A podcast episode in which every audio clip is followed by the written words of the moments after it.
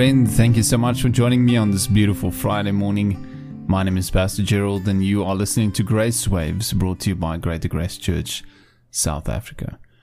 Our friend, today we are going to be listening to the second part of the message that we started yesterday, and this is a message we shared from Ravi Zacharias, and it is called Invested Dignity, Reflective Glory that which God has invested in us, which is our identity. And it is that identity that gives us the ability to reflect God's glory. It is that which God has put in that we are able to put out. So, friend, please listen carefully to the last part of this message. It's really a beautiful message. And I believe that there is a lot of meaning and purpose that you can find within this message. So please enjoy it. And as always, friend, may you have a wonderful day and an awesome weekend. And may God bless you. Now, if that is understood, let us take a look at that face for a fleeting moment in one of the grandest of all prayers. I'll just highlight the idea for you. You don't even need to turn to it. As he punctuates that prayer and says, I fulfilled the purpose for which you sent me, here is the clue to me that has helped me understand my purpose. In the middle of that prayer, I can just about hear it. In a heartrending cry, he cries out, Holy Father. Holy Father. Ladies and gentlemen, we are not orphans in this world. We are not the random product of time plus matter plus chance.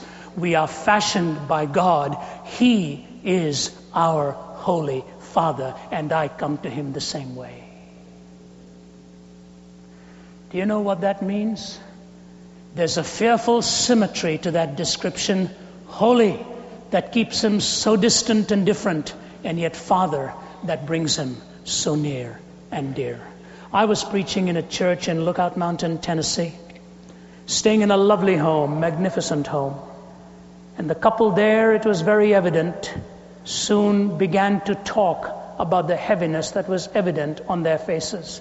And I shared this story with you, having got their permission for it. My teammates and I hadn't been there even a few minutes when we realized in the splendor of that home there was a loneliness and there was a sadness until they told us that two years ago something very tragic happened in the life of their son in an accident that took place in the life of Greg Simmons. Greg Simmons was a highly successful businessman. He was a godly man, he was making it big. He told his dad he was going to retire shortly because his contracts were pouring forth such gain. He wanted to give more time to serve his Lord. He was a picture of success in every sense of the term, in every good sense of the term. He bought himself a farm in Highlands, North Carolina a father of uh, five children, the youngest a babe in arms. And one day he took four of his children. The oldest was 12, the youngest was three. And they went up into a rather rugged area on their property, a rather hilly area, to look at a waterfall that his boy had wanted to see for some time, had been asking his dad to take him. So he took four of his children, took a friend of his who also brought a son. So there were seven of them going. And then, in one unfortunate, fatal step, Greg Simmons took a step forward, put it down on some faulty terrain, and came hurtling down a quarter of a mile to a rather tragic and violent death. I want to read for you the letter his 12 year old son wrote that was given to me by his grandparents. And the little boy wrote it to some friends of theirs, the Whelans, in Atlanta. And listen to the depth of what he says. Dear Miss Whelan, you don't know how much your family helped produce my father. He admired your husband and you a lot. He would talk about how good your faith was with God. He tried to be as generous as you all have been to the church and to many other things. Since his death, the true friends were revealed. Your family was at the top of our list. You are a great source of energy for my mother and I. My father loved you very much and was always trying to be like you. My father was like the three men in the Bible who were given the talents by Jesus. One went out and invested them and multiplied them. One took some stock that failed and came out with nothing. The last one buried them and did nothing with them. All three returned in a few days later, and the Lord was pleased with the two who had tried to multiply them. But even though one man had come back with the same amount, the Lord was disappointed because he didn't try. My father multiplied and lost many things, but he always was pleasing the Lord. He got a lot of that from your family. My dad was a risk taker, and that's just the way he was. Genesis 1 1 says, In the beginning is God, and that's what really mattered to my father. In the beginning of my dad's life, he was something special and a risk taker. That's why he was so brilliant and successful. No one will understand how or why my dad fell into the waterfall. Do yourself a favor and don't try to figure it out. My dad died for his children. He was making sure it was safe for us to come up. You may hear different things, but only six people saw it, and only three understand or understood what really happened. I am one of those. My mom lost her treasure chest, her husband. Most of the others lost Greg. You lost a best friend. My grandparents lost their son. Forrest, John, and Barbara lost their brother. But you know, it's different for me. Totally different for me. He was my best friend and my idol. And when I got my last glimpse of him falling down the falls, I lost my most prized man on earth. He was my father. He was my one and only dad. I had a dream three nights ago, but it wasn't a dream. My father is all right. He told me himself, Thank you for being a true friend. I love you a lot. William Blake said, Tiger, tiger, burning bright in the forest of the night, what immortal hand or eye has framed your fearful symmetry. What immortal hand or eye has framed your fearful symmetry? The majesty of a tiger and yet its terror. The splendor of the world that God has created and yet the darkness that now ensues. And this little 12 year old boy, in the darkest night of his soul, saw the brightest light shining because even though he was orphaned in the earthly sense of the term, he understood that his heavenly Father was still completely in control. Ladies and gentlemen, the first great truth of creation is that God has created us for sonship, if you'll allow me to use that term in the generic sense. For sonship. God wanted to tell us who He was, and He sent us a son. Why? so that we could know how to relate to Him. And in the face of Christ, we see that cry out, My Father, righteous Father, Holy Father, I have done everything for which you have set me here, and I have displayed your glory to your people. How, in that moment of anguish, the reflective glory was there, but let us not miss the invested dignity. He was the Son. Let me turn this on its axis completely. I have a boy called Nathan, 10 years old. He asked me if I would go and watch him play T ball. Now, I was raised in India with cricket. I didn't know what T ball was. I thought T ball was where you played ball and they served you tea. And that was good cricket, so I decided to go. I'll never forget these tiny little boys in their outfits that were two sizes too large and helmets that were pitiful because they had to hold their neck up at an angle which made horizontal vision impossible. But they were so impressed with themselves carrying their picnic baskets with them after this grueling game in which they were only allowed to score five runs an inning because otherwise we'd be there till eternity because nobody ever gets out. And I'll never forget that first moment my little boy got up to bat. And I had a little book tucked under my arm while the rest of the game went on because I knew nothing different would take place. Somebody would be hit and nobody'd get the ball back in time. But yet they love to slide as if they just mated by a coat of paint. Do you know what he did?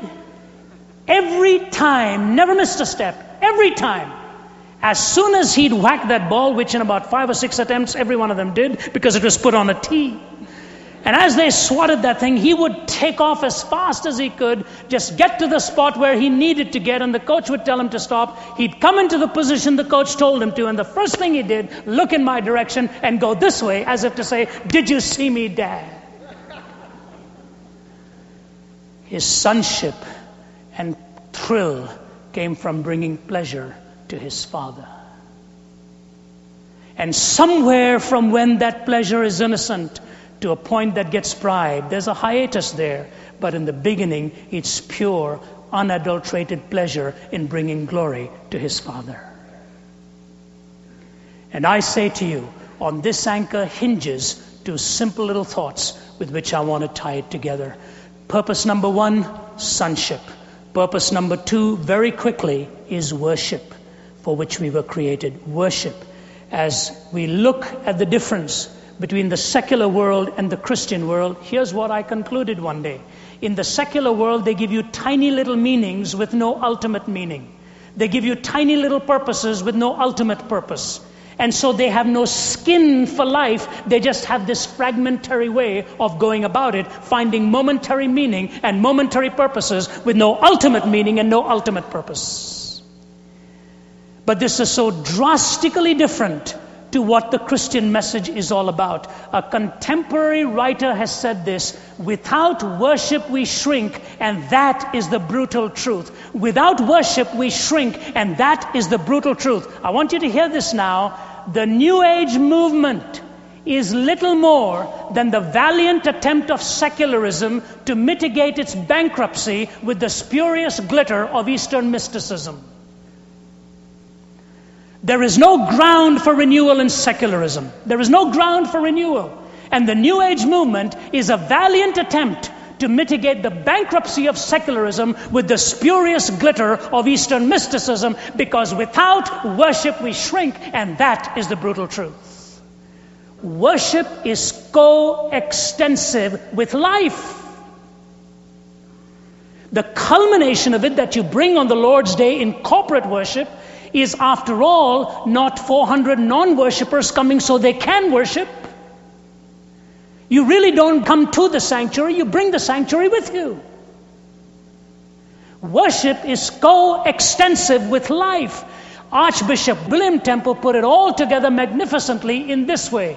He says, Worship is the submission of all of our nature to God. It is the quickening of conscience by His holiness, nourishment of mind by His truth, purifying of imagination by His beauty, opening of the heart to His love, and submission of will to His purpose. All this gathered up in adoration is the greatest expression of which we are capable. Quickening of conscience by His holiness, nourishment of mind by His truth, purifying of imagination by His beauty, opening of the heart to His love, and submission of will to this purpose. All of this gathered up in adoration is the greatest expression of which we are capable. You see the skin not only in church, but also on the track and field. Not only in conscience, but also heart imagination. The cohesiveness and the coalescing of life. Now, here's the winner of the illustration. You'll enjoy this. Have you ever paused and thought for a moment what the existentialist lives for? He lives for the moment, for the now, with a passion. Have you ever wondered what the utopianist lives for? Pie in the sky, by and by when I die. Futurist. Have you ever wondered what the Hebrew lived for? It was always the past. Ever seen Fiddler on the Roof? You want to know what keeps us together? Tradition, tradition, tradition. God harnessed this. I am the Lord God that brought you out of the land of Egypt in the past. Therefore, you shall have no other gods before me. The Hebrew for the past, existentialist for the present, utopianist for the future. Jesus Christ took bread, and when he had broken it, he said this As oft as you do this now, you do proclaim the Lord's death in the past until he come future. He fused every meaning of history with significance and meaning. Every moment of history. Not just the present, not just the past not just the future. As oft as you do this, now you proclaim the Lord's death, past, until he come future. So the components of our lives are brought together. Our activities are brought together. Time is transcended, as it were, and all of it comes together in a beautiful coextensiveness of life itself. And without worship, we shrink. That's the brutal truth. God has made us for a purpose. We see it in our sonship as we see it in the relationship Christ had. We see it in the worship as he taught the woman at the well They that worship me must worship me in spirit and in truth. The Father seeketh such to worship him. And lastly, in stewardship. If you notice in the book of Genesis, when God creates, it goes this way and God did this, and God did this, and God did this, and God did this. Then he said, Let us make man. Then, when? When the world was fashioned for man. It's an anthropocentrism. Man is the center, kind of a reversal of the Copernican theory, as it were, that the earth is indeed the center of God's attention. May not be the center of the planetary orbits, as it were, but it is the center of God's attention. After God created man and set him in the garden there, with all of this to take care of, principle I gain is that success in life comes about in mastering two arts the art of acquiring and the art of administering. How you gain and then you administer. And man is the chief operating officer, for God says to him, Be fruitful and multiply, subdue and rule. Let me just take one simple illustration and make an application here. In our world today, something staggering is happening. It didn't hit me until one day when I was running around the Cambridge campus there I looked at many of the windows outside, and they all had posters. And they were all for animal rights, or this, or environment. Stop killing the whale, stop doing this to the owl, or this or that, whatever. And I'm not against that. That's not the point of what I'm making here. But it suddenly dawned on me as I ran past those homes that chances are if an issue of abortion came up, very few voices from those same homes, judging by the other stuff on their windows, would ever come to the defense of an unborn child. And what hit me was this we have gone back to Romans 1. We are worshiping the creature more than we are the creator. See how the eradication has taken place? There are movements afloat that tell us there is no difference between man and woman. And there are subtle movements afloat that tell us there's no difference between the animal world and the human world. Bacon called it man's conquest of nature, and C.S. Lewis said if you understand it in the Baconian sense, it will lead to the abolition of man. Here's the quote that Peter Kreeft, professor of Boston College, says about man's conquest of nature here. The term man in the phrase man's conquest of nature is a sexually chauvinistic term not because all use of the traditional generic man is, but because we have a civilization that is in the midst of what Karl Stern called the flight from woman. We extol action over contemplation, doing over being, analysis over intuition, problems over mysteries, success over contentment, conquering over nurturing, the quick fix over lifelong commitment, the prostitute over the mother. Somewhere we've eradicated the differences, while God in His splendor gave that distinctive strength to a man and gave that distinctive charm to a woman. And in that complementariness, at least reminding us we couldn't do it alone, gave us distinctive splendors, distinctive abilities, and then together as part of this world that He had created, we were to rule and be stewards of the rest of the world that He had created. Finding our sonship in Him, finding our worship in Him, and then finding that stewardship so that we would be responsible administrators of what He had given to us. Please remember now, sonship is undergirded by love. Worship is undergirded by reverence. And stewardship is undergirded by accountability. And if you take love, reverence, and accountability, you can see why Augustine says, You have made us for yourself, and our hearts are restless until they find their rest in thee. And may I just add, in every other system of the world, life precedes love. In Christianity alone, love precedes life. God, in His love, has created us.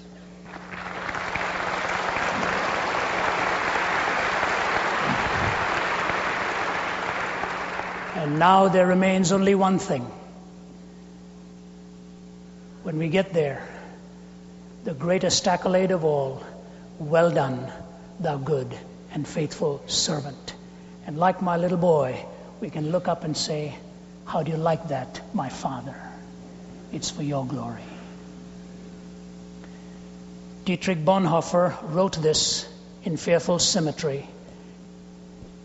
Bonhoeffer in prison, captured by the Nazis, struggling with the essence of his own life, wrote this powerful poem from a Berlin prison cell.